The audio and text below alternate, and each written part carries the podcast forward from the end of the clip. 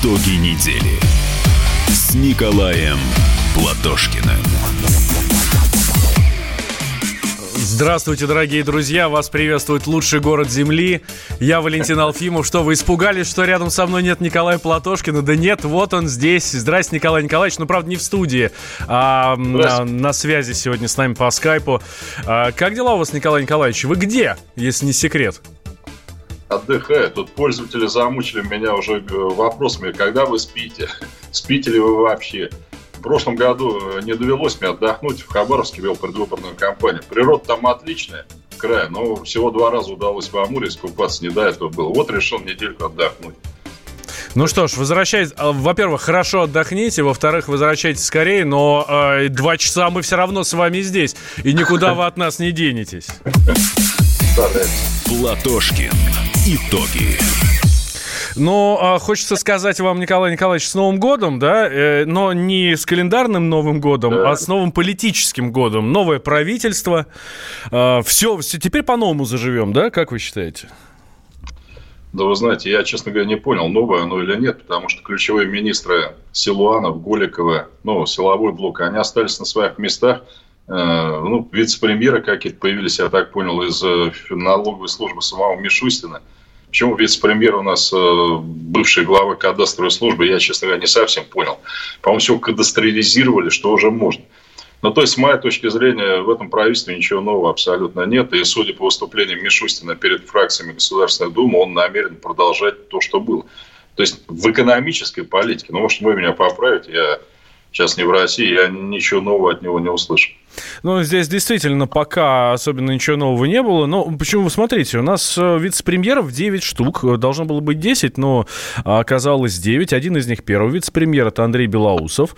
Еще вице-премьеры Виктория Абрамченко, Алексей Верчук, Марат Хуснулин, Дмитрий Григоренко, Юрий Трутнев, Голикова, э, Татьяна Голикова, которую мы хорошо знаем, Дмитрий Чернышенко и Юрий Борисов. Ну, смотрите, только три человека старых, а шесть новых. Две трети вице-премьеров поменялось. Ну, я, во-первых, могу сказать, что в Германии, например, вообще один вице-премьер и ничего там справляется более-менее. Я вообще не понимаю, честно говоря, этой функции. Вот есть глава правительства, он определяет общую линию. Есть министры, которые все выполняют. Тут между ними еще какая-то там э, группа людей, которые...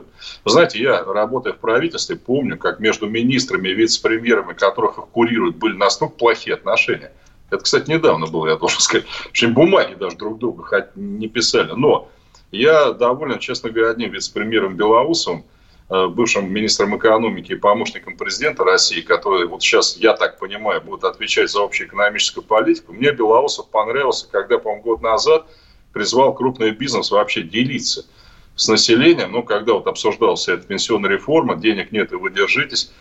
Ну, то есть надежда только на Белоусова. Все остальные товарищи, Чученко, это друг Медведева, который, ну, просто, видимо, подсластили Медведеву пилюлю, а все остальные граждане новые. Это, я еще раз говорю, это федеральная налоговая служба Мишустина. Но просто, видимо, он привык с ними работать, что ли, в этой федеральной налоговой службе, и ему, и теперь они будут у него дальше заместителями, но уже в другом качестве.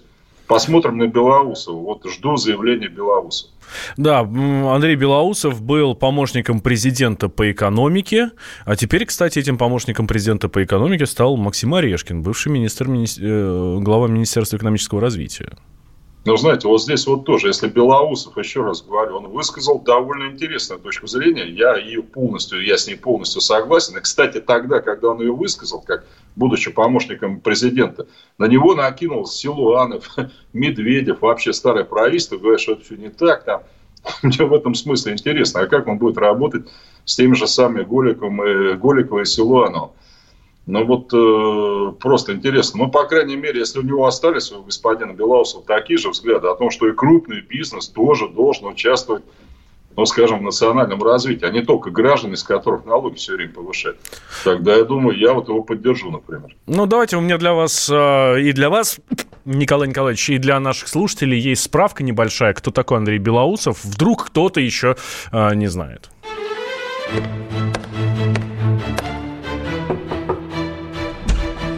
Смотрите, кто пришел. Андрей Белоусов, первый вице-премьер, 60 лет, доктор экономических наук. Консультировал российских премьеров, начиная с Примакова. Работал в Министерстве экономического развития и в аппарате правительства. С 2012 по 2013 год был министром экономического развития. Именно тогда Белоусов выступал за увеличение инвестиционных расходов бюджета на инфраструктурные проекты.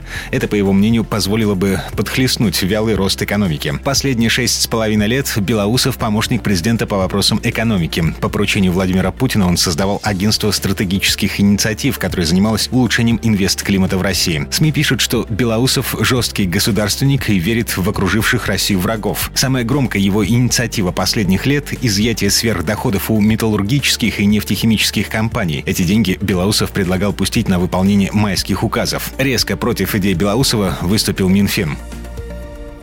Но теперь у Андрея Белоусова будет возможность продавить свои идеи. Вы знаете, вот Белоусов, он э, в чем прав? Вот смотрите, если у нас сейчас есть сверхдоходы у нефтяников, ну, например, когда цена на нефть резко возрастает, то согласно тому же Кудрину и Силуанову бюджетному правилу, эти сверхдоходы изымаются в государственный бюджет, фонд национального благосостояния. У Белоусова логичный подход. Почему только нефтяники? Но почему, скажем, если сверхдоходы из-за конъюнктуры благоприятной возникают у металлургов, у угольщиков, там почему э, с них-то это все не брать? Почему должны действительно платить только люди обычные?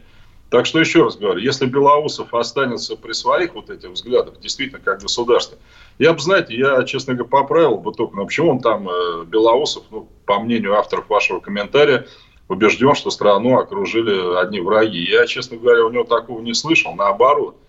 Э, Белоусов-то отвечал за улучшение инвестиционного климата, в том числе э, для иностранных инвесторов. Другое дело, что пока у нас не будет независимых судов, а их у нас пока нет, я считаю, судьи должны избираться народом, никакого инвест-климата не будет. У нас э, иностранные инвесторы, наши инвесторы озабочены просто одним вопросом, что силовики в любой момент, если захотят, могут отобрать у них собственность. Вот и все. Куда идти в суд? Бесполезно. Ну, в этот суд, по крайней мере. Поэтому ну, мы желаем, конечно, Белоусову, вот единственное светлое пятно в правительстве, по крайней мере, вот с экономической точки зрения, это он, всяческих успехов. Я думаю, если он будет продолжать вот с такими инициативами, общественное мнение, по крайней мере, поддержит его. А, хорошо, но почему вы говорите, что у нас весь экономический блок остался? А, Силуанов, да, остался министром финансов, ну, но министр экономического развития у нас новый, Максим Решетников. Он был губернатором Пермского края раньше. А у меня нет ничего хорошего сказать по мнению господина Решетникова, но я поэтому и говорю, что можно его вывести за скобки, потому что первый вице-премьер, отвечающий за экономическую политику, которому будет подчинен гражданин Решетников, это Белоус. И будет делать, ну, как хочется сказать, то, что ему Белоусов скажет. Но кто архитектор социальной политики? Голикова. Пенсионная реформа, которую ненавидит абсолютное большинство населения, она должна была уйти понимаете, не должен этот человек оставаться в правительстве вообще ни на какой должности. Силуанов, с одной, знаете, вот э, взять с людей побольше, дать людям поменьше. Я понимаю, что министр финансов, он деньгами швыряться-то не должен, с вертолета их сбрасывать там и прочее. Но, понимаете, все. Денежная масса в стране ужата. Люди не могут кредиты взять. Это заслуга гражданина Силуанова, который все деньги отправляет вот сверх дохода за границу. Ну, именно потому, что якобы здесь некуда вкладывать, здесь их там разворуют и все остальное прочее.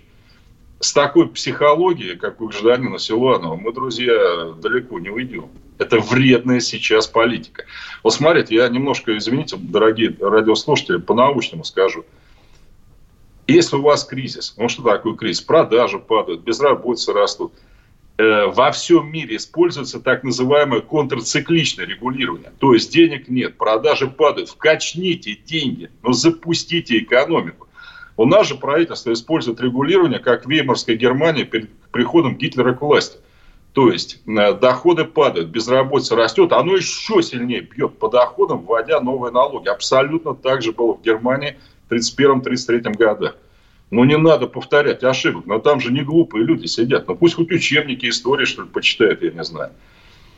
Э, я пытаюсь понять, э, мы же с вами, собственно, всю эту первую часть нашей программы говорим про то, что э, есть Андрей Белоусов, который придерживает совершенно других мнений. Его подчиненный Антон Силуанов, который был вице-премьером, кстати, первым вице-премьером он был, да, его понизили. Он всего лишь теперь глава Минфина, то есть Министерства финансов, ну и, по идее, он должен будет выполнять указания Белоусова. Да, Валентин, если это так и будет, я же вам уже сказал, что по собственному практическому опыту я знаю, например, что вице-премьер, ну, одно время, скажем так, курировавший сельское хозяйство и министр сельского хозяйства Скрынник, ну, тогда вице-премьер Зубков был, они между собой были в совершенно ужасных отношениях. Понимаете, там даже утаивали друг от друга документы. Если, если действительно Белоусу дадут возможность проводить ну, несколько другую, ну, по вашей терминологии, правильно, наверное, государственную внешнюю э, экономическую политику. Хорошо, еще раз говорю, мы только будем за. Но вот я не понимаю, почему вице-премьер, глава кадастровой службы. Ну а что? Что она будет регулировать-то, не могу понять. Уже так все кадастрализировали, все только что, к слову, кастрировали. Знаете, вот приходит нам. Уже всех ободрали просто до нитки. Сейчас должно быть время налоговых послаблений. Еще раз, не ради нас, на нас плевать, ладно, хорошо. Ради того, чтобы экономическую активность в стране запустить, у людей в карманах должно быть просто больше денег. Либо путем повышения зарплаты, либо путем снижения налогов. Да, Николай Николаевич, а, давайте прервемся, вы наш регламент знаете. А, прервемся на пару минут, потом вернемся, никуда не переключайтесь, друзья. Это Николай Платошкин а, в эфире радио «Комсомольская Итоги правда». недели с Николаем Платошкиным. Осведомленные эксперты, самые глубокие инсайды, самые точные прогнозы. Точные прогнозы. Знаем все лучше всех. Ведущие. Неудержимый Мардан и прекрасная Надана Фридрихсон. Первая радиогостинная «Вечерний диван» на радио «Комсомольская правда». Два часа горячего эфира ежедневно по будням в 6 вечера по Москве.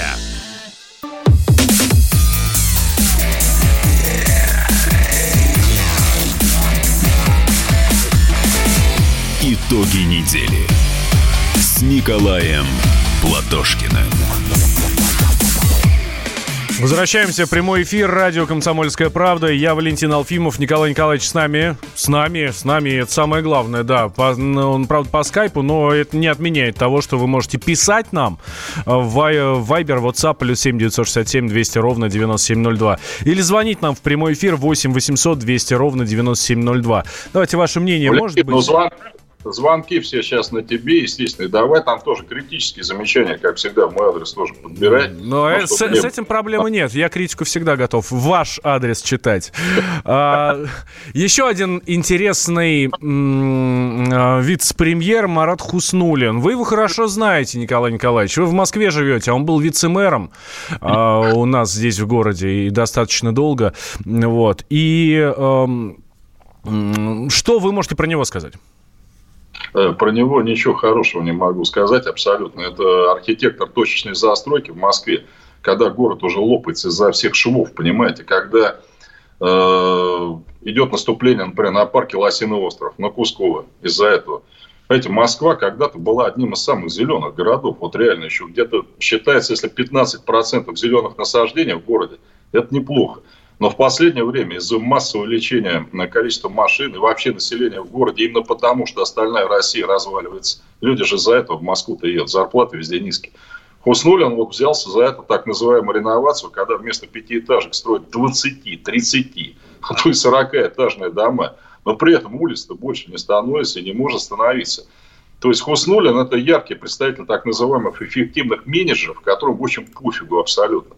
Социальная сторона вопроса. У них такие вот в глазах одни деньги, одни цифры, одни проценты, одна реализация чего-то.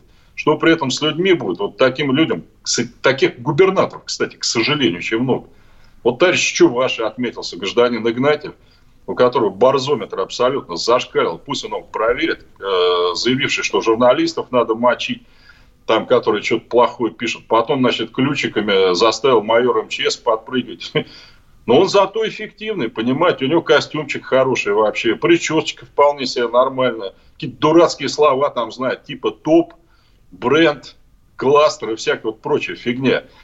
Э, Хуснулин человек антисоциальный просто. И он, э, мне кажется, вообще не должен быть в правительстве цивилизованной страны. Видите, в Америке такого персонажа за социальный дарвинизм исключили бы даже из республиканской партии.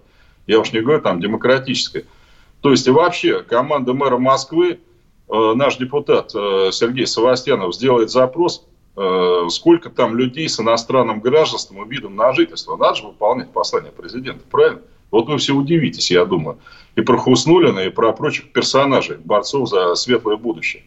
Ужасное назначение. Я думаю, москвичи как раз, ну, я не знаю, могут только теперь посочувствовать всему населению России из-за этого. Ну, может быть, из-за того, что в России места намного больше, чем в Москве, то не будет э, вот настолько критично все, о чем вы говорите?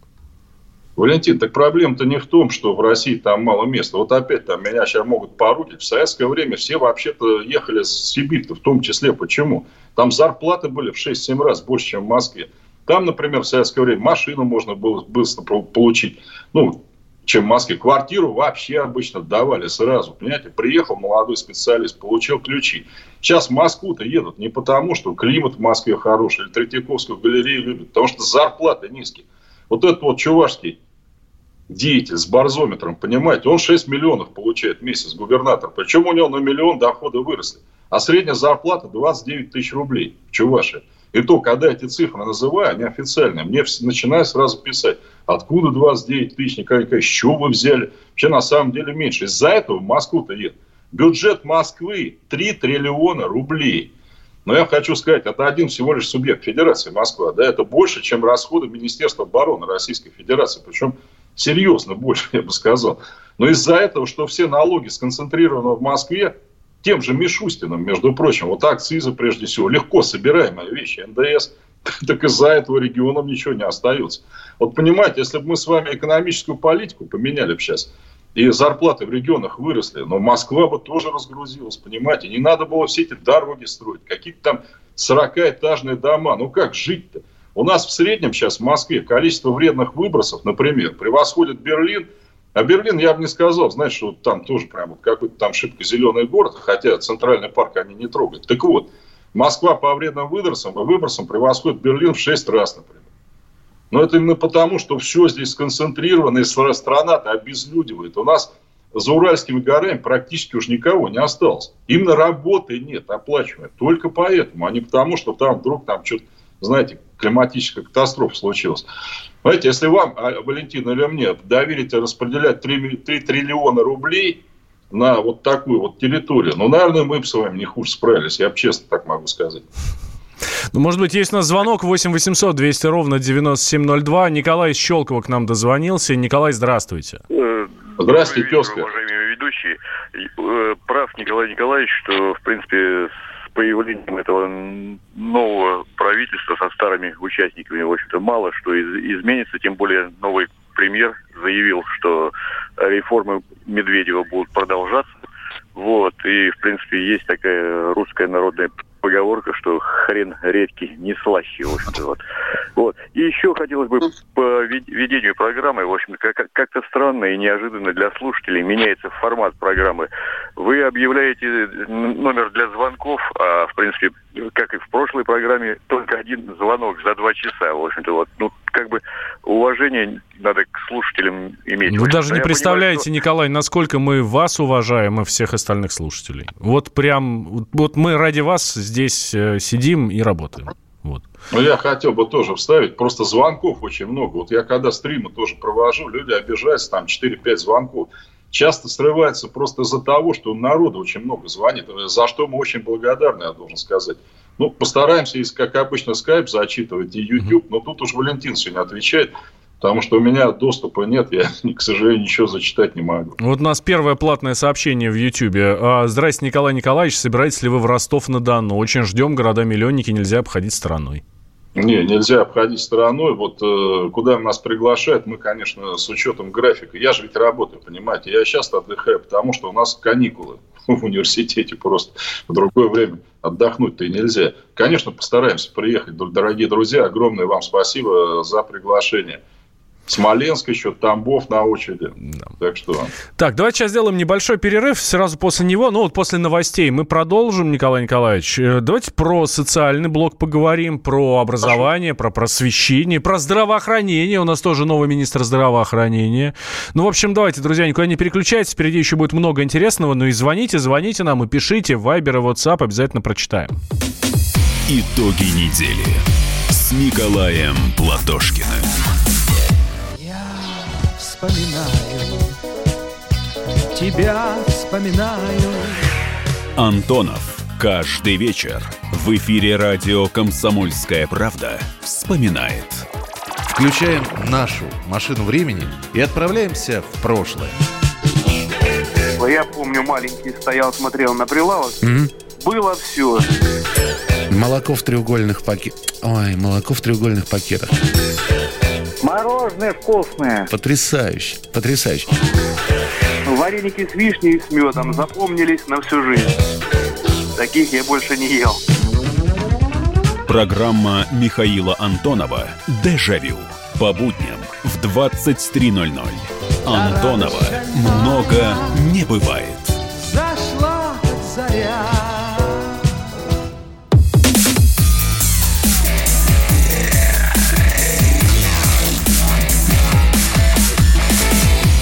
Итоги недели с Николаем Платошкиным. Возвращаемся. Прямой эфир радио «Комсомольская правда». Нет в нашей студии Николая Николаевича Платошкина, зато он есть с нами на связи по скайпу. Э, человек в отпуске, мы его... Э, но мы его все равно мучаем. Да, Потому да, что... Валентин, это не совсем и отпуск, я бы честно могу сказать. Но вот э, люди очень просили подтвердить, что я смотрю, что они читают в чатах. Да, да, товарищи, абсолютно смотрю и э, вместе с Валентином там постараюсь что-то, э, так сказать, говорить.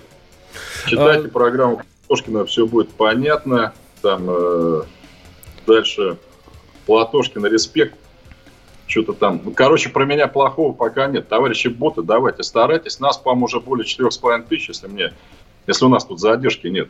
4 800. 4 800 уже, но этого да. мало, нам этого недостаточно категорически. Да. Есть у нас звонок из Якутии. Э, Григорий к нам дозвонился, тоже по правительству. Григорий, здравствуйте.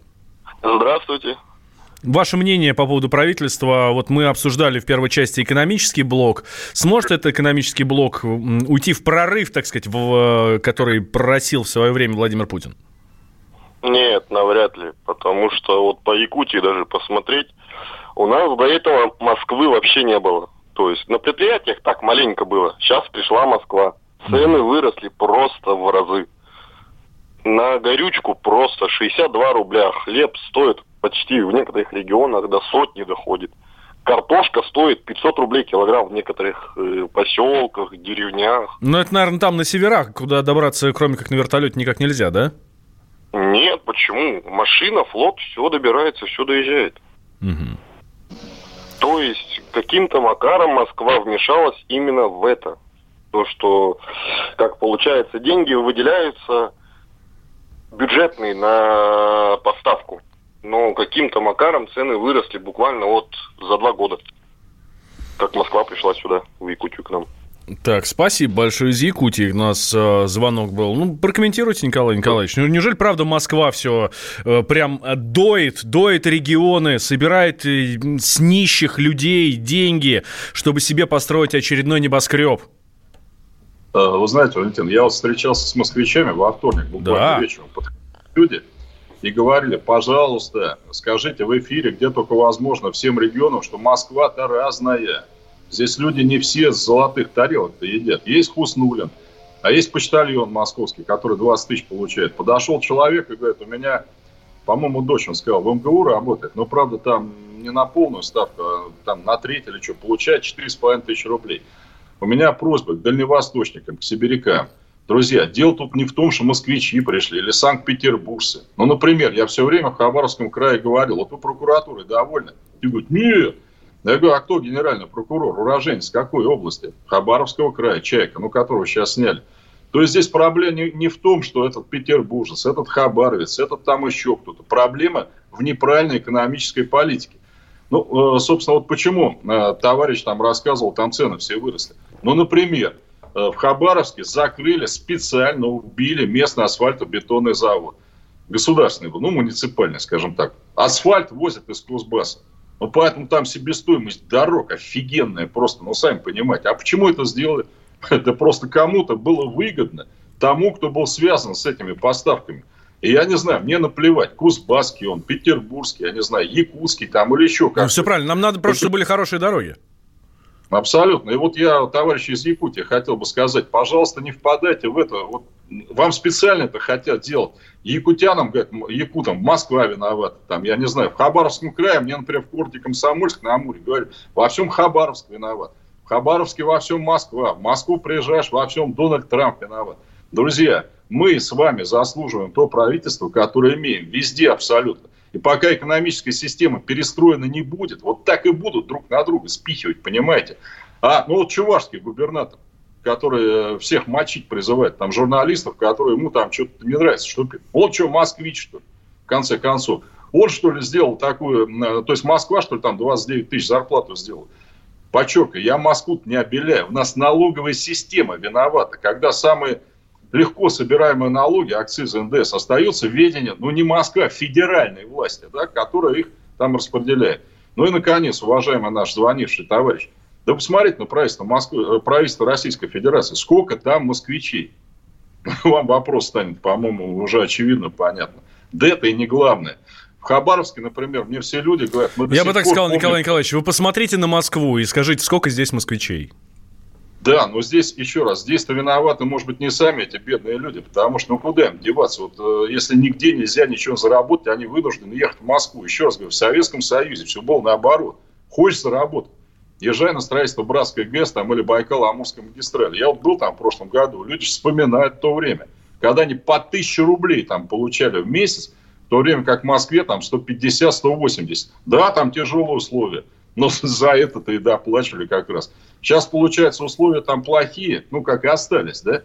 Ну, а получают люди, например, в Хабаровском крае губернатор мне клялся зарплату средняя 49 тысяч рублей, хотя это ложь. Она там меньше гораздо. Но действительно, цены, вот, которые товарищ озвучил, в Магадане они еще выше. Но тогда платить надо больше, в конце концов, и создавать какие-то условия. Вот, скажем, при советской власти в Комсомольске построили огромный круглогодичный бассейн. Ну, потому что, сами понимаете, там 9 месяцев в году там нигде не покупаешься. Тогда думали об этом. Дворцы культуры старались строить, знаете, какие-то такие слепнины с колоннами, чтобы не только там кто-то выступал, чтобы они глаз еще радовали, понимаете? Ну, как-то старались заботиться, и тогда, в общем, какого-то оттока-то не было населения с Дальнего Востока, там еще куда-то. Так что дело в экономической политике, а не в том, что пришли какие-то злобные москвичи или ленинградцы. Кстати, вот в Комсомольске целый квартал, да во многих городах Дальнего Востока называется Ленинградский. Потому что его строили строители с Ленинграда. Он, знаете, отличается от всех других. Вот тогда вот такое было взаимодействие людей Комсомольска, Ленинграда. И никто тогда не говорил, вот понаехали тут там. Разве будут ругать людей, которые приехали что-то строить или помогать? Да нет, конечно. Николай Николаевич, я обещал нашим слушателям, что мы с вами пройдемся по социальному блоку. А, давайте про, про образование наше. Точнее, про просвещение.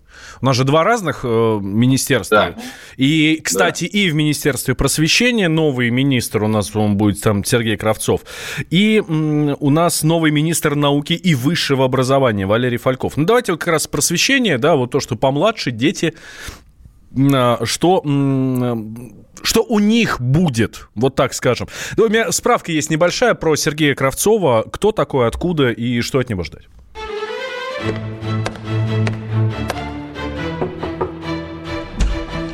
Смотрите, кто пришел.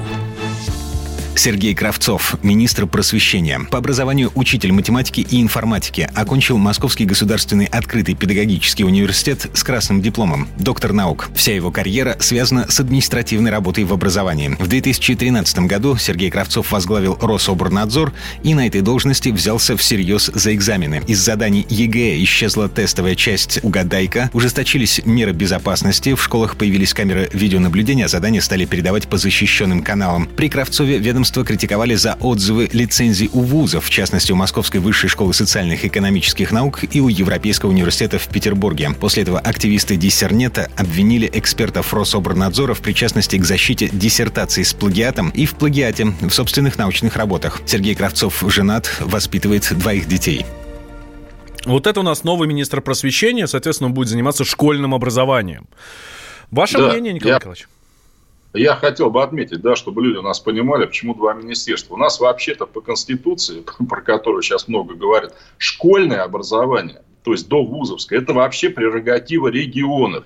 Поэтому у нас так и зарплата отличается, ну, скажем, учителей в Москве или в Владимирской области, потому что платят их, по идее, из регионального бюджета. Задача Кравцова, ну или кого бы то ни было, как министр просвещения, стоит по разработке общих программ, да, по которым обучаются по большинству предметов нашей школы. Кравцов ужас. Я вот так просто могу. Я вообще не Почему? могу понять. Сейчас я объясню, почему ставят людей вот э, просвещение, менеджеров опять. Да потому что Кравцов, понимаете, задавил всех, когда был Рособорнадзор, отчетностью. Все забодались, понимаете. Мне на митинге в Комсомольске подходят люди и говорят, мы преподаватели, но у нас нет сил уже, понимаете. Я сам преподаватель, я это могу подтвердить. Мы со студентами-то, говорят, уже не работаем. Мы вынуждены писать какие-то дурацкие отчеты. Причем часто Кравцов издавал свои постановления, внимание, задним числом. Ну, условно говоря, в сентябре приходит вам какой-то указиловка, срочно что-то сделать с 1 января прошлого года. Понимаете, вот отчетность вуза проходит при Кравцове. Внимание. Ладно бы это было еще в электронной почте. Бумаг столько, что грузовики нанимают. Реально отвезти это. Я вам просто сам вот говорю. Приходят вот эти проверяющие этого Кравцова. Ну, например, мою кафедру международных отношений проверял специалист по землепользованию. А что, пофигу, собственно говоря, понимаете? Она, знаете, что смотрел? Я думаю, человек придет со студентами поговорить, правильно? Спросит их о чем-нибудь. И тогда будет видно, Платошкин вот дурь какой-то преподает. Он знает что-то люди или. Да она вообще с студентами ни разу не встречалась. Причем ей говорили, ну, зайди на занятия там с преподавателем. по- Нет, бумажки смотрят. Например, подчеркиваю, не шучу. А что у вас написано Г Москва? Надо писать город Москва. Вот народ сидит, переделывает ночами все эти документы. Потом переделали, она же и говорит, ой, не-не, здесь-то как раз Г. Это вот там надо было город. Понимаете, бред. Нас оштрафовали на несколько сот тысяч рублей за то, что в договорах, подписанных с людьми каким-то, инициалы не расшифрованы. Бред просто, понимаете? И вот с их точки зрения вот это вот все наука. Как Кравцов, который сам ни одной книжки не написал, который сам ни разу не преподавал. Почему он должен просвещением-то заниматься, не могу понять. Вот предположим, если Не, Крупская, Николай да, Николаевич, предпол- давайте предположим, либо после перерыва, либо, а еще лучше мы после перерыва давайте на Минздрав перейдем. Там рокировочка интересна у Минздрава и Минздрав... Росздравнадзора. Николаем Платошкиным. Всем привет! Меня зовут Александр Тагиров, и я автор подкаста «Инспектор гаджетов». Все самое интересное из мира технологий, мобильных устройств и всевозможных умных приблуд, которые неоспоримо приближают наше будущее. Ищите мои подкасты на всех популярных платформах, подписывайтесь, ставьте лайки и оставляйте комментарии. А если у вас есть для меня интересные темы или вопросы, пишите на подкаст собака.phkp.ru. Всем хай-тек пока и да пребудут с вами технологии.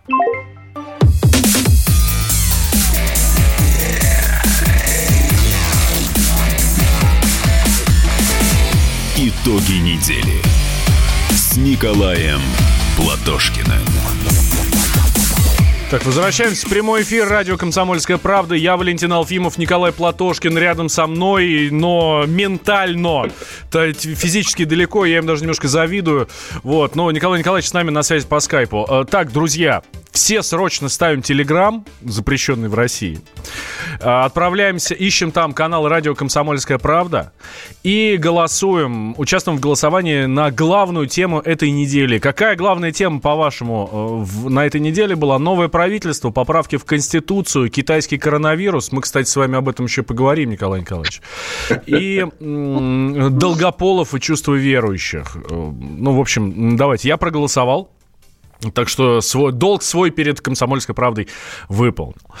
Итак, вот, э, да, Тут Николай вот я Николаевич. читаю, читаю чат уже, да, дорогие друзья. Вот опять пишут нам с Валентином, там, пригласите Навального, но мы его приглашали. Мы каждый раз. день, каждый раз его приглашаем. У него открыт, да, открытый билет. Билет с открытой датой. Да, и кто-то даже пишет, типа, может, он боится комсомольской правды, ну, наверное, Валентина, пусть там придите к нему там на эхо Москвы, да мне, собственно говоря, все равно боится почему-то комсомольской правды. Придем на эхо Москвы. Потом устройте дебаты с Грудиной. Ну, тоже мы, по-моему, в прошлой программе, в позапрошлой с Валентином говорили, если Павел Николаевич захочет подойти, против никто не будет. Но пишут еще, что я троцкист. Я уже говорил, что я не троцкист, я адвентист седьмого дня понимаете, с неким уклоном, там, я не знаю, в народный социализм, меньшевизм. Ну, дальше пусть бредовое воображение товарища им что-нибудь само подскажет. Mm-hmm. Ладно? Да, я не Зиновьев и не Каменев, моя фамилия. Ну, тоже так на всякий случай. Да, Николай Николаевич, у нас с вами не так много времени здесь в последней части. Давайте коротко про Министерство здравоохранения. Это у нас новый министр, собственно, здравоохранения, Михаил Мурашко. Он Росздравнадзором заведовал. А в Росздравнадзор отправилась Вероника Скворцова, бывший министр. То есть такая вот рокировочка, да? Как считаете? Ну, вот именно, что рокировочка. Так же, как Кравцов, который возглавлял Рособорнадзор и который задолбал просто всех отчетностью. Причем я утверждаю, что эта отчетность Кравцовым придумал специально для того, чтобы закрыть массу вузов. Чтобы загнать людей из закрытых вузов туда, где, так сказать, с его точки зрения вузы были более жирные. Здесь то же самое. Смотрите на этого гражданина Мурашко. У него на лице все написано. Опять вот этот вот эффективный менеджер, для которых люди абсолютно такой же фактор, я не знаю, как квадратные метры, там, э, рубли копейки, там, не знаю, доллары и центы. Но, а туда надзирать на здравоохранение направляется гражданка Скворцова, про которую сам Путин сказал в августе прошлого года, что ситуация в первичном звене здравоохранения провал. То есть человек, проваливший здравоохранение, теперь надзирать, что ли, над ним будет. Ну, я не знаю, ну, ну что в стране, врачи, что нет, в конце концов. Кстати, я должен заметить, что, как и Кравцов, Скворцов практиковал-то мало. Вот понимаете, возвращаясь ко всем этим людям, вот был нарком просвещения Луначарский. Ну, я не знаю, так он сам писал вообще так, эссе, предположим, литературные портреты, что им зачитывались. Ну, понимаете, вот зачитывались друзья, враги, там, без разницы. То есть человек обладал ярким умом, блестящим слогом, и действительно, кого, как не его, было стать министром просвещения. Тут гражданка, значит, Скворцова, невропатолог, она одновременно курировала у нас, между прочим, еще, помимо того, как была министром, борьбу с инсультами. Так вот, при ней инсульты-то выросли. Ну, я не ну, по всей стране провал в здравоохранении. Кравцова над этим, э, то есть, извините, Скворцова, видите, даже похоже, будет за этим наблюдать. Нам пора, наконец, прийти к тому, что за свои провалы человек должен отвечать. Я не говорю, там, может быть, уголовное, если он преступление совершал. Но почему за провал надо еще куда-то назначать? Но я думаю, что президент то ли не понимает, то ли что. Но народ уже, народу надоели эти лица, понимаете? Не потому, что они там такие, они такие. Потому что они видят, живут люди, что происходит в здравоохранении, в образовании. Кравцов, ну, что он написал-то хоть? Мне просто интересно, а? Ну, давайте какие-нибудь яркие мысли его вспомним, не знаю, про образование и прочее. Ну, давайте попробуем. У меня, у меня справка есть про господина Кравцова, а уже не успеем. Перед перерывом жаль. Жаль. А вы вроде ее озвучивали, мне кажется, Валентин. Нет? Ну, она, а, слушайте в эфире радио «Комсомольская правда». Вот такой универсальный ответ. Действительно, у нас они крутятся. Да. Ну, э, так, у нас э, осталось... Потом... Да, 30 Я секунд, Николай Николаевич. могу сказать. Пока мы не ликвидируем систему обязательного медицинского страхования в здравоохранении, ничего, ни с мурашкой, ни с мурашкой к позитивному у нас там не изменится. Эта система заточена на то, чтобы драть с людей деньги, давать им в обмен как можно меньше услуг. Я, честно говоря, с большим оптимизмом смотрю в будущее и на правительство в целом, и на здравоохранение в том числе. Поживем, увидим, как говорится, Николай Николаевич. Не, ну да? понятно, если больше смеяться, то проживешь дольше, даже без Кравцова. Ну вот видите, видите, как хорошо. Тем более, что нам есть над чем посмеяться. Давайте делаем небольшой перерыв. Но вы, друзья, не переживайте. Не-не-не, у нас еще час с Николаем Николаевичем. Он с нами, мы с вами, так что давайте, будет интересно. С Николаем Платошкиным. Самара 98,2. Ростов-на-Дону. Иркутск. 89 и 8. 91 и 5. Владивосток. 94. Калининград. 107 и 2. Я влюблен в тебя, Россия. Казань. 98 и 0. Нижний Новгород. 92 и 8. Санкт-Петербург. Волгоград. Москва 97 и 2. Радио «Комсомольская правда». Слушает вся страна.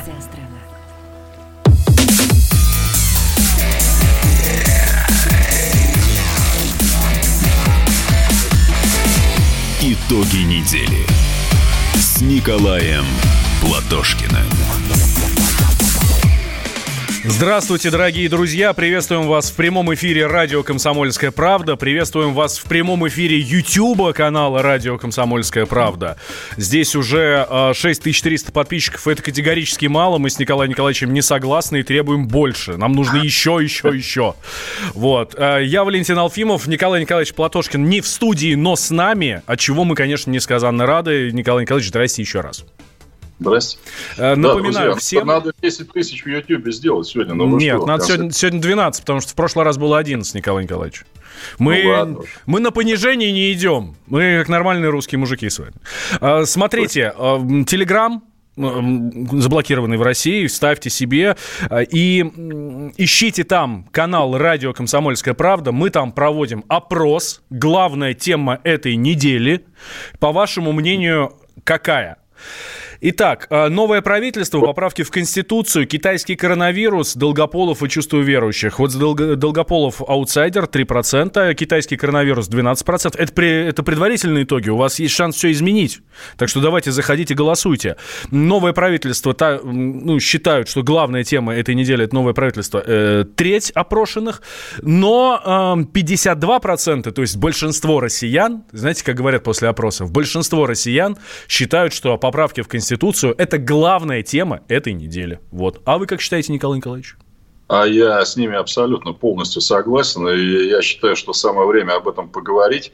Вообще, я уже говорил, что большинство того, что сейчас предлагается в качестве поправок, уже есть в законах. Ну, например, там вот президент говорит, что чиновники должны иметь там двойного гражданства или вид на жительство. Так в законе о государственной гражданской службе 2004 года, статья 16. Кстати, я работал тогда, когда он принимался. Написано, что запрещено госслужащим иметь двойное гражданство. А что еще-то нужно?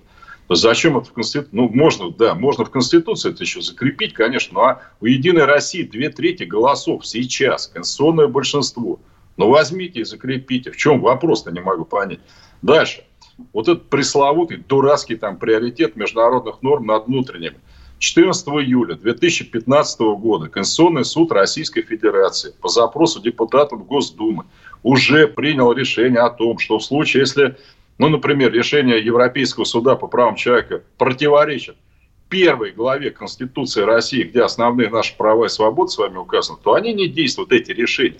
Ну все. То есть, еще раз, у людей справедливо, и у меня возникает мнение, что все эти поправки – это гарнир Госсовету. То есть, э, с помощью народного голосования пытаются зафиксировать в Конституции Госсовет, которого сейчас нет.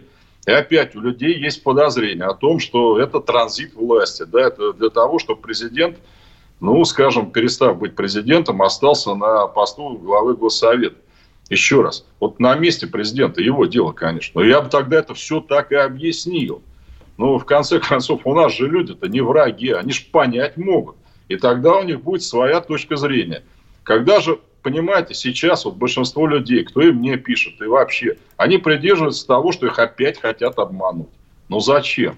Ну почему это открыто нельзя сделать? Открыто вынести вот этот один вопрос на голосование, в то время как все остальные, еще раз говорю, они либо решены уже, но либо их можно решить, там, поменяв одну статью в законе. Это делается просто вот на раз, два, три. Про гражданство я уже говорил. Написано у нас в Конституции, в законе. Российская Федерация не признает двойное гражданство. Ну, вместо слова не признает, напишите запрещает. Все. Понимаете, это вот вопрос во- вообще элементарный. Дальше. Помните, Валентин, вы еще меня критиковали, и Захар Прилепин тоже, о том, что вот, мол, не нравится на комиссии по конституционным поправкам. У меня Да, хорошая компания. Да, если и Захар Прилепин со мной согласен, то я счастлив. Захар Прилепин, насколько я понимаю, он сейчас заместитель худрука какого-то театра по литературной части. Ну, давайте ему в качестве худрука и Синбаева отправим, прыгуню шестого. Но пусть она ему там рассказывает, как ему там литературой заниматься. Почему Прилепин Конституцией-то занимается? Он что, юрист, что ли, в конце концов? Ну, я худо-бедно юрист. У меня в дипломе там написано международное право и прочее. Я этим самое главное еще и занимался. Ну, так получилось просто, да. Я себя ни в коем случае там туда не ввожу, в эту комиссию. Но опять, комиссия 75 человек. Прозаседала три дня и внесла поправки на утверждение в Госдуму. Ну, что за профанация это вообще? Получается, либо там какие-то суперзвезды сидят, вроде Родниной, которая долго жила в Америке, теперь нас, видимо, будет отлучать от двойного гражданства. Ну, просто запредельщина какая-то.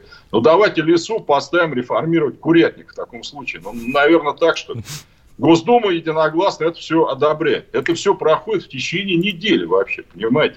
Но это же серьезный документ. Конституция – основной закон. Но если вы уж его править должны.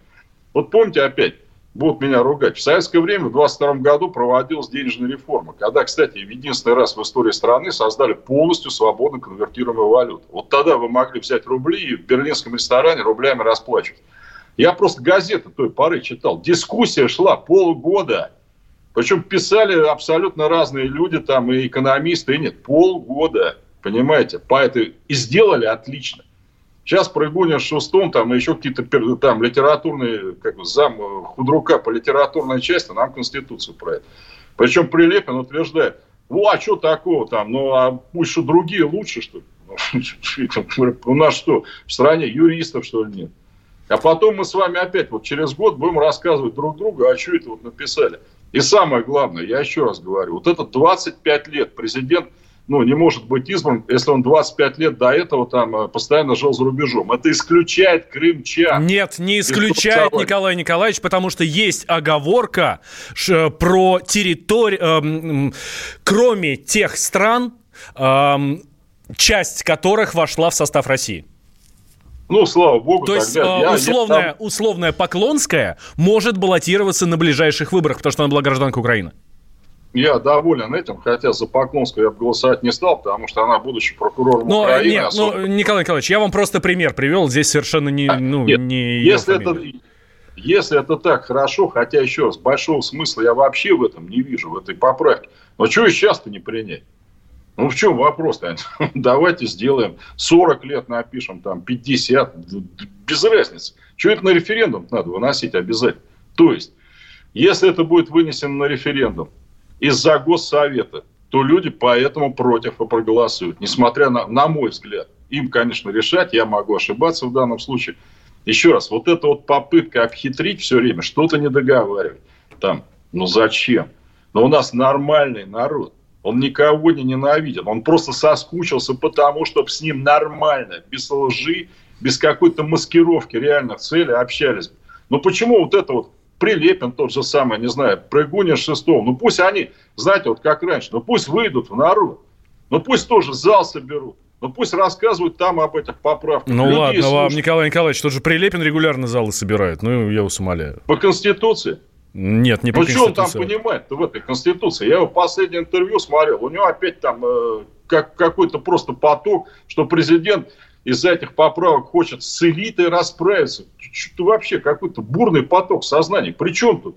Ну, сейчас что, нельзя уволить людей с двойным гражданством, что ли? Ну, что это вопрос в этом, что ли, какой-то? Ну, взял да уволил. Чего ждать-то вообще? 20 лет или сколько-то еще?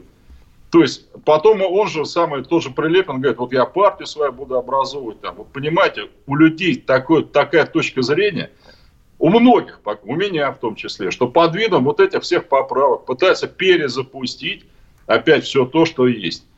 Еще раз, если у нас не будет реальной сменяемости власти, реальной, от которой не ждут ни расстрелов, ни тюрем, а просто как во всех странах, понимаете, это происходит. Но значит будет такая сменяемость, что мало никому не покажется. Ну зачем нам это, я не могу понять. Хорошего... Ну что, нельзя Николай Нельзя Николаевич. уступить место на честных выборах, что ли? Ну, в чем вопрос-то? Николай Николаевич, вопрос хороший от нашего слушателя, от Олега. У крымчан не изъяли украинские паспорта. У Поклонской и всех других крымчан двойное гражданство получается? Да, вы знаете, это так, но в этом случае как раз не Поклонская, на мой взгляд, не крымчане-то они не виноваты, потому что я об этом на телевидении еще говорил, когда меня туда пускали. Ведь, понимаете, Крым-то на самом деле под санкциями. Что это означает? Любой крымчанин не может по российскому паспорту выехать за границу, потому что все э, западные посольства требуют копию внутреннего паспорта. Если там написано, что он крымчанин, Они требуют, чтобы он по украинскому паспорту получал визу для поездки за границу в украинских дипучреждениях. Ну, вы сами понимаете, ну что такое для Поклонской поехать там в Киев получать визу? Ее же там сразу арестуют. Поэтому они вынуждены это делать. Помните, у нас задерживали вот судно да, с нашими моряками Норд э, в Азовском море. Они же украинцы упирали, что там у людей были украинские паспорта. Так это вынужденная мера. И, кстати, наш МИД абсолютно ничего не делает, чтобы это прекратилось. А делается просто. Вот вы не пускаете к себе наших граждан да, из Крыма. А мы не будем пускать, условно говоря, жителей Баварии к себе, понимаете? Ну, просто так, потому что нам не нравится. То есть, как только мы будем жестко действовать, я вас уверяю, проблема крымчан э, решается. Но почему, если человек из Крыма хочет лечиться за границей, например, но не может он так? А почему он должен в Киев-то ездить? Потому что санкции действуют против них. Надо активнее бороться за права крымчан. Мы можем это сделать. У нас было такое. Понимаете, а мне как-то раз немецкого посольства в Москве звонят и говорят там, а мы будем вам документы посылать на немецком языке только в России.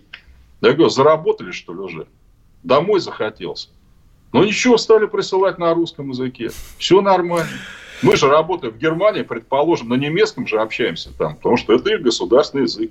То есть уважение к себе надо больше прививать. Да, Николай Николаевич, давайте, этой... давайте перерыв сделаем небольшой, а, но мы наших слушателей очень уважаем, поэтому мы вернемся. Вот через две минуты, это я прямо обещаю, абсолютно точно. Уже 8 с лишним тысяч у нас на YouTube, но этого нам все равно мало. Давайте, друзья, подключайтесь туда. И в телеграм-канал наш, конечно, тоже заходите. С Николаем Платошкиным. Политика. Владимир Путин приехал в Японию на саммит большой... Экономика. Покупательная способность тех денег, которые вы... Аналитика. Что происходит правильно, а что происходит неправильно. Технологии. В последнее время все чаще говорят о мошенничестве с электронными подписями. Музыка. Всем привет. Вы слушаете «Мир музыки». Комсомольская правда. Радио для тебя.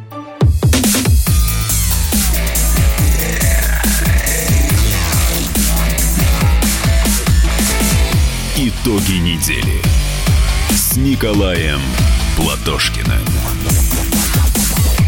Возвращаемся. Прямой эфир радио «Комсомольская правда». Как я обещал, мы вас уважаем, поэтому мы вернулись. Итак, э, Николай Платошкин, Валентин Алфимов. Мы здесь э, читаем, что происходит в чатике радио «Комсомольская правда». Пишут э, мне, ко мне лично обращается Михаил Шаманчиков, а мы все слышим. Отлично, отлично. Для этого мы и работаем, дорогие друзья. И на YouTube давайте тоже подписывайтесь. Вам надо не только слышать нас, но и видеть нас. Поэтому заходите сюда, здесь 7700 э, зрителей у нас, 7700. Этого категорически мало. Мы с Николаем Николаевичем не приемлем таких цифр. У нас звонок вот есть. А, хорошо. Давайте. А потом, э, да, как раз ваш комментарий. Юрий из Белгорода, здравствуйте. Э, добрый вечер, «Комсомольская правда». Здрасте. Очень рад с вами пообщаться. Э, хочу сказать по правительству, то, что мы недавно увидели, это отставка, это полнейшая клоунада, конечно ничего хорошего и будущего хорошего у нас нету. Может быть, первое время что-то они подшустрят, что-нибудь там добавят, убавят, кого-то по головке погладят и будет хорошо. Э, э, социальная сфера соцзащиты, например, сегодняшним днем получает зарплату 17 тысяч рублей. Это по Белгороду. 17-18. Э, пенсионном фонде вот эти девочки, которые выдают все справочки, там работают с пенсионерами, зарплата 17-18. Э, медики за сентябрь, октябрь, ноябрь, декабрь прошлого года зарплата упала на 10, 5, 15 тысяч. Понимаете, упала. То есть ничего хорошего не видно. Поняли, спасибо. Да, вы знаете, я бы, да, спасибо Юрий из Белгорода, я бы хотел добавить, понимаете, что это вот система везде. Но вот смотрите, везде, во всех бюджетных организациях, к ужасу, вот обычные исполнители, в том числе, кстати, у гражданина Мишустина, эффективного менеджера в налоговой, там копейки люди получают. В то же время зарплаты топ-менеджеров, так называемых, они просто запредельные. То есть, почему в бюджетных организациях или в госкомпаниях такая разница? Ну, помните, был скандал там с главой Почты России, который огребал там какие-то миллионы, в то время как в Москве-то на почту не могут сотрудников найти, потому что просто мало им платят. Это везде так. Комсомольский на судостроительном заводе. Опять, заместители у генерального директора, ну, я не знаю, как собак нерезных, понимаете, рабочих уже не осталось. Зато какие-то пиарщики сидят. Заместители по черте чему, я, честно говоря, вот я, доктор наук, даже не понимаю. Рабочие получают копейки, эти получают огромные деньги. Помните, Путин говорил, да, что надо разобраться со здравоохранением, когда главврач огромные деньги получает, а медики сидят на окладе, им время от времени, времени премии подкидывают, если они себя правильно ведут. У меня вопрос, что для этого тоже Конституцию надо менять? Ну что, референдум, что ли, организовывать?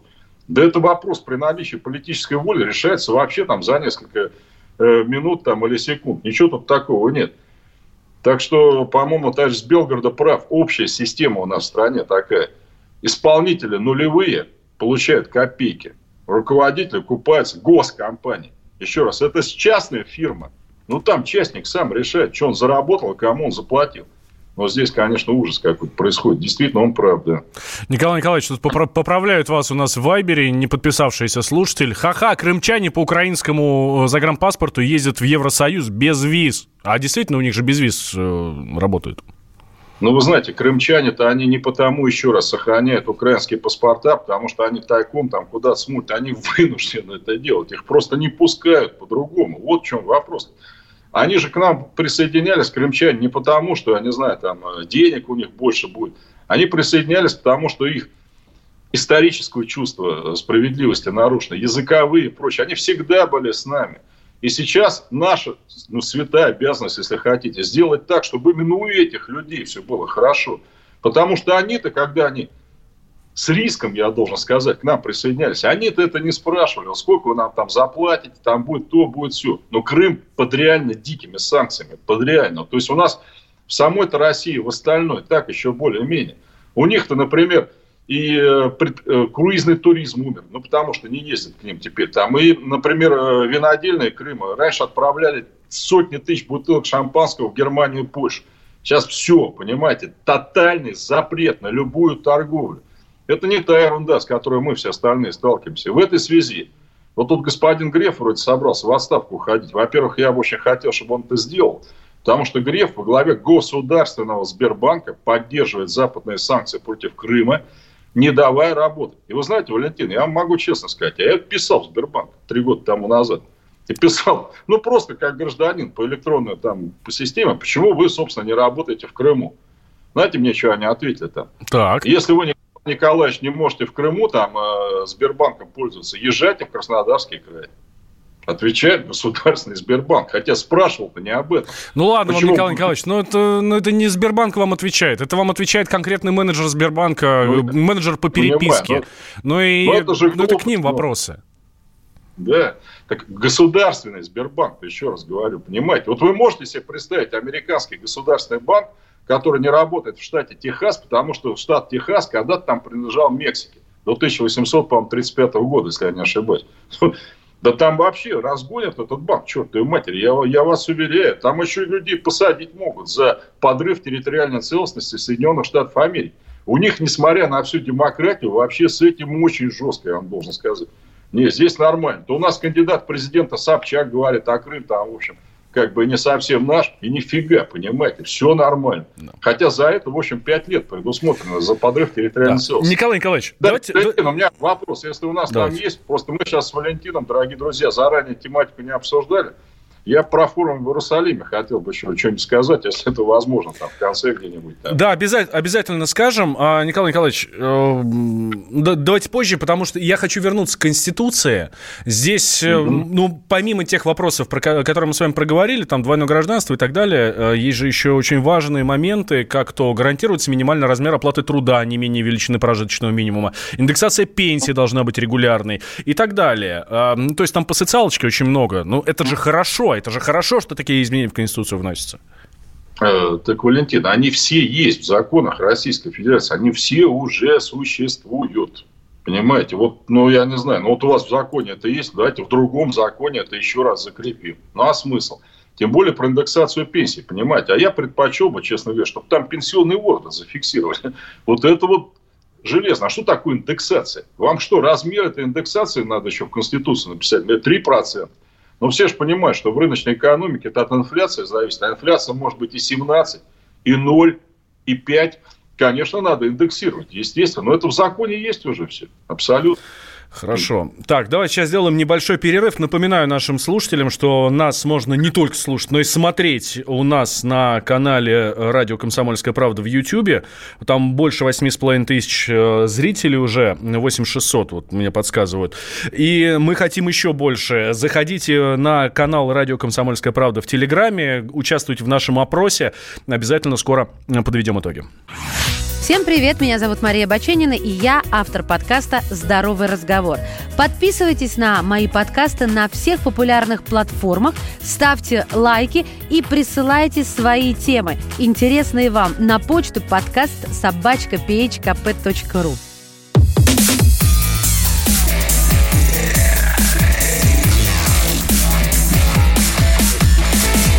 Итоги недели с Николаем Платошкиным. Возвращаемся в прямой эфир радио «Комсомольская правда». Я Валентин Алфимов, Николай Николаевич Платошкин с нами. Кто не верит, заходите к нам в YouTube, смотрите. У него такая картина там на фоне, на, на, на заднем фоне висит. Что это завидуем даже. Вот. А Ну, я хочу пару еще сообщений, может, зачитать. Наконец-то. Да, у нас сейчас звонок есть. Давайте. Сначала сообщение, потом звонок. Давайте. Да, про Валентина пишут, что он хороший ведущий. Понимаете, если Валентин со мной спорит, я же не знаю, что он дурачок, а я умный. Во-первых, может быть и наоборот, а во-вторых, ну это же всегда оживляет споры. Ну и самое главное, что ни Валентин, ни кто-либо, он не обязан со мной соглашаться. А вот Прохор Ерохин отличную мысль написал. Давайте в Конституции запишем, что надо мыть руки перед едой. Я вот про это и говорю, что Конституция основной закон. И там вообще что не попади, писать в принципе не надо. Для этого законодательство и существует. Звонок? Да, давайте. Александр, Санкт-Петербург, здравствуйте. Александр, да, Питер, здрасте. Да, здравствуйте, Николай Николаевич.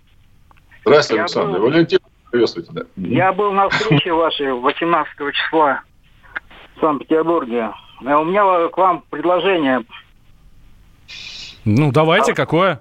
Э, Вы говорили, что вас внесли в черный список на телевидение, так? Ну, мне, я, честно говоря, я могу, я сам на телевидении никогда не звонил, там не набивался на Ну, программу. ну Так да, да. было. Просто один знакомый мне, я не буду называть его фамилию, сказал, что позвонил на 60 минут, спросил, а что нет Платошкина? Она говорит, мы его в черный список несли. Вот почем купил, потом и продаю, но знакомый хороший, вам всем хорошо известно, я ему верю просто. Вот. Я, я вас понимаю. Нет, Николай Николаевич, просто такое предложение э, э, сделать вызов телевидению и публично обвинить в трусости их. Того же Ну, так- всех телеведущих, которые участвуют на Первом канале, на Втором канале, ну, то есть Ну, как вам сказать, понимаете, они, да, я думаю, сами все понимают прекрасно. Я тоже считаю, понимаете, если я кого-то там перестал приглашать, то если бы у меня совесть какая-то была, предположим, но я позвонил, сказал, почему. Ну, и, например, да, если вот я скажу там Валентину, больше там не буду ходить там на комсомольскую правду. Ну, наверное, с меня все-таки рассказать ему, почему, правда, с тем, чтобы, может быть, э, ну, я прав, он прав и так далее. Но мне никто об этом ничего не говорил. Еще я схожу, что они, да, боятся просто, да. Ну, ну или не хотят, в конце концов, ну, тоже не обязаны звать, если мое мнение мне нравится. Ради бога. Николай Николаевич, нас тут спрашивают, как позвонить в эфир. Хочу поговорить с Николаем Николаевичем Платошкиным. Все просто. 8 800 200 ровно 9702. Берете свой телефон или там смартфон, планшет, э, утюг, э, микроволновка. Ну, все, что у вас там куда звонит. э, Набирайте эти заветные цифры абсолютно бесплатно. Можете хоть час с нами беседовать и не заплатите за это ни копейки. Вот. И, 8 кстати, 800 я 200 вот ровно хочу, да, 9702. Да. А, да, помню. То Мы-то как раз всех зовем в эфир. Да. Вот опять люди Это пишут, вы а не чё бы вам идете. не Да, не позвать Семина или Прилепина, да ради бога. Я, между прочим, действительно считаю, что если идет дискуссия, то, ну, дурь каждого видна лучше. Там моя, может быть, там еще чья-то. Господин Прилепин к нам, расскажите про Конституцию, пожалуйста, приходите. Господин Семин тоже к нам. По-моему, проблем нет. У меня, по крайней мере, у Валентина тоже.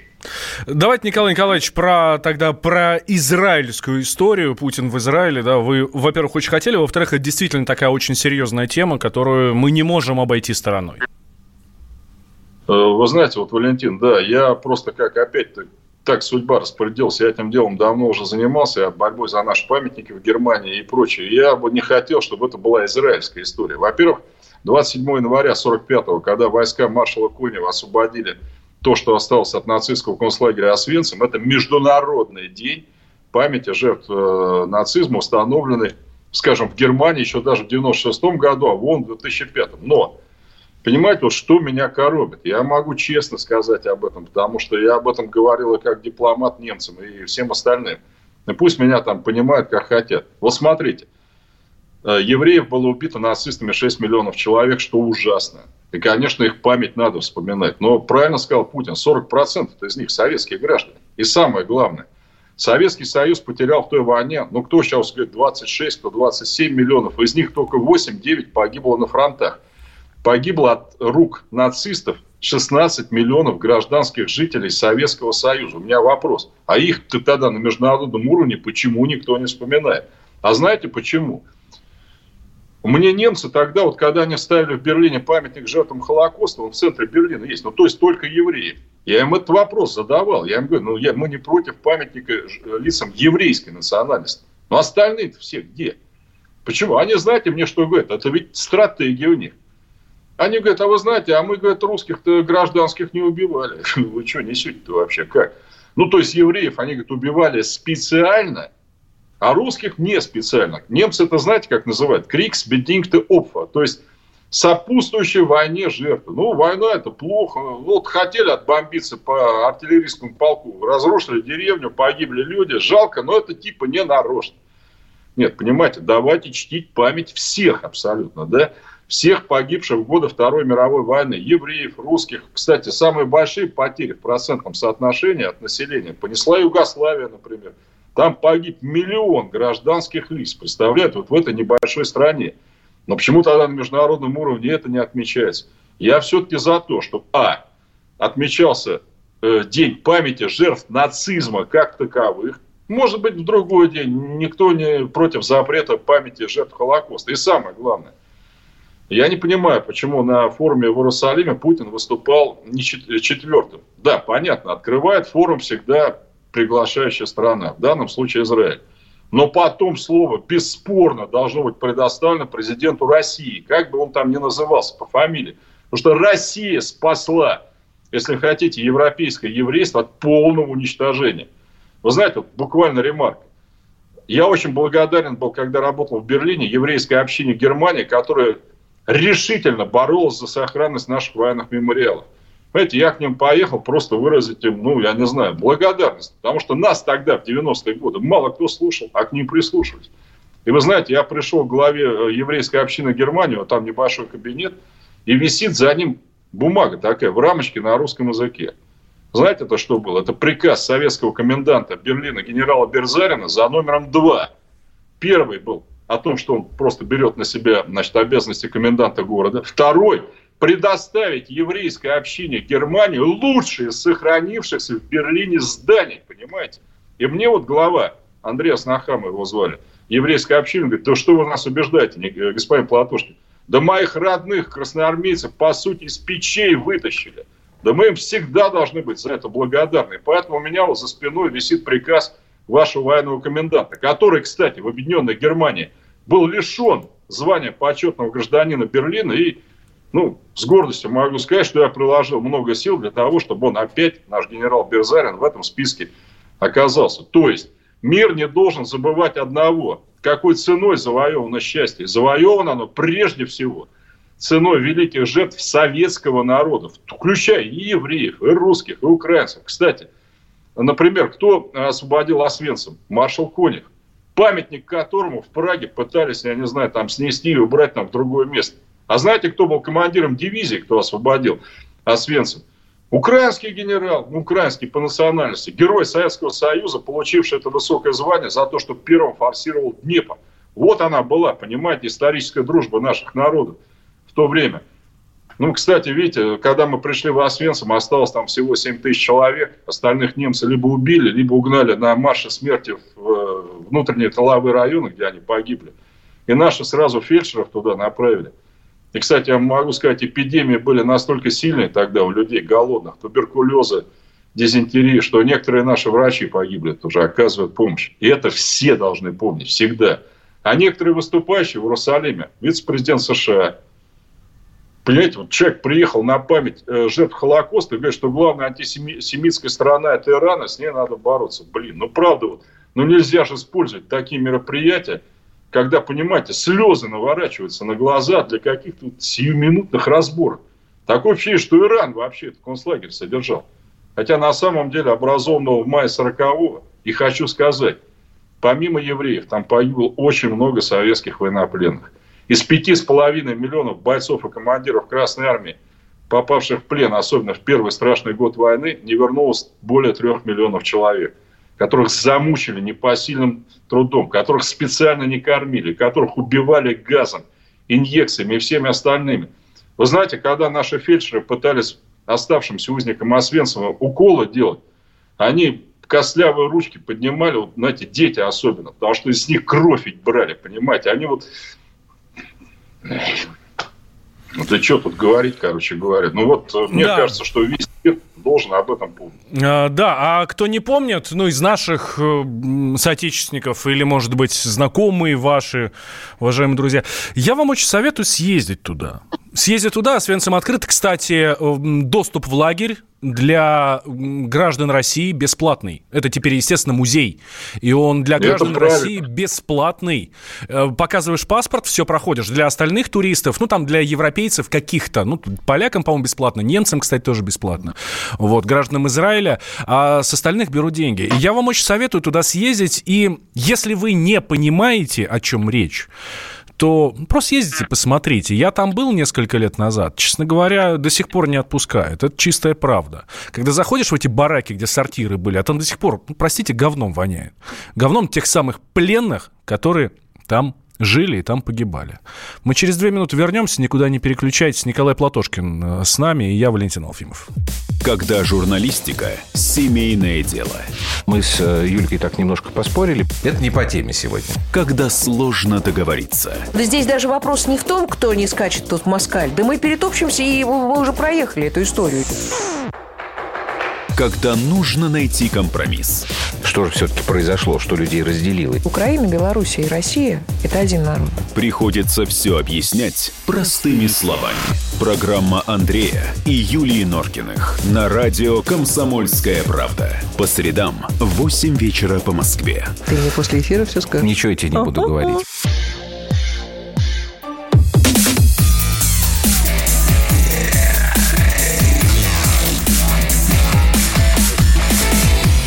Итоги недели с Николаем Платошкиным. Возвращаемся мы в в эфир радио «Комсомольская правда». Валентин Алфимов, Николай Платошкин. А, давайте уж тогда добьем эту тему, да. Не все поехали чтить память жертв Холокоста в Израиль. Да, прибалты не поехали, Николай Николаевич. Ну, вы знаете, да, вот поляк типа обиделся, да, э, польский президент не приехал, потому что будет выступать Путин. Да он что, обалдел, что ли? Интересно, а что, президент России на этом мероприятии выступать, что ли, не должен? Он же с ума сошел, что ли? При том понимании еще мы должны быть первыми здесь. Абсолютно. И это наша, историк, наших предков историческая заслуга, что сохранились люди в Европе. Что касается прибалтов.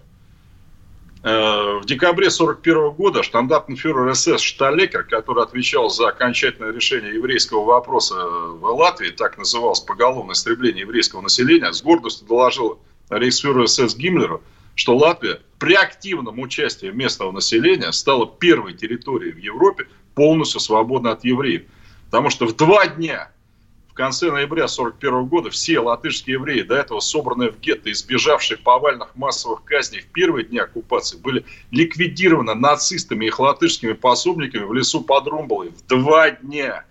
И когда там одна из женщин, которую вели вместе с ребенком к этому рву, который латыши выкопали, пособники нацистов, кричал, ребенка хоть возьмите, у него отец русский, он не еврей. Ничего, говорит, расстреляем, там твой Сталин на небесах разберется вообще там, что к чему и так далее. Так вот, эти убийцы, подонки, которые вместе с нацистами ликвидировали евреев, сейчас национальные герои всех прибалтийских стран. Вот это почему об этом не говорил ни Майк Пенс, президент- вице-президент США, ни Макрон, ни еще там принц Чарльз, по-моему, еще был. Вот об- почему на эти страны, где убийцы, насильников считают национальными героями, сейчас в 21 веке не оказывается никакого давления. Да стыдобище это. Понимаете, мне приходилось в Германии знакомиться с материалами уже западно-германской прокуратуры по этим массовым расстрелам в Румбуле. Да ужас, понимаете, когда эти латышские пособники говорили немцам, давайте вот здесь расстреливать евреев. Те говорят, а почему? А там, говорят, почва песчаная, ров легче выкопать. Можно быстрее человек расстрелять в единицу времени. Понимаете, это вот эти люди сейчас, национальные герои прибалтийских стран. Еще один у меня момент президенту Израиля, который э, во время официального обеда, во время этого форума, видите ли, там э, несколько покритиковал Путина в том понимании, что, ну, заявил так, что давай, Путин же, помните, недавно, по-моему, абсолютно правильно раскритиковал поляков за то, что они фактически содействовали нацистам до войны, так оно и есть. Так вот, президент Израиля ну, так намекнул, что давайте оставим исторические споры историкам. Нет, не дождетесь. Ведь что такое история? Это стержень духовный, это самосознание нации. И у нас каждый человек должен это знать. И мы вам, кто бы там не хотел, знаете, сгладить, замять, что-то не говорить. Мы вам свою историю, знаете, почему на не отдадим, граждане? Да потому что у нас эта история в каждом доме. В каждом доме. Либо это могила, либо пожелтевшие портреты на стенах. И вы хотите, чтобы мы об этом забыли?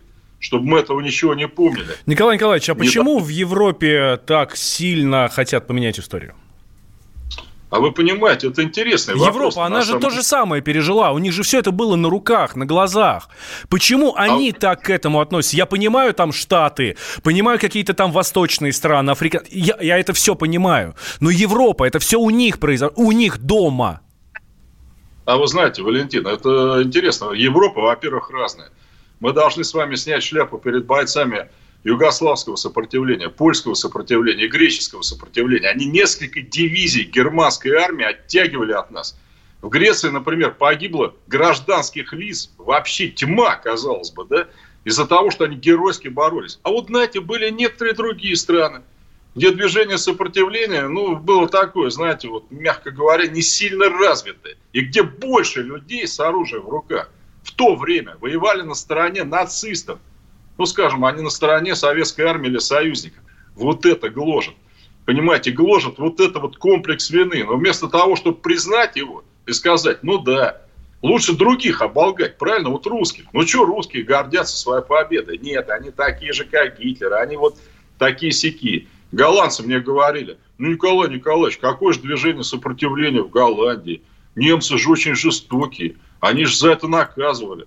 Понимаете, ну что вот э, советский или русский человек на это может ответить? Да, нас не наказывали. У нас в Беларуси 600 деревень не сожгли там. Понимаете? Ну, не знают они этого. Не прошли они через это все. Но если, понимаете, 150 тысяч французов погибло на фронтах годы Второй мировой войны. 150 тысяч. И воевала Франция полтора месяца в 40 году. Ну, где-то 8 месяцев там с 44 по 45.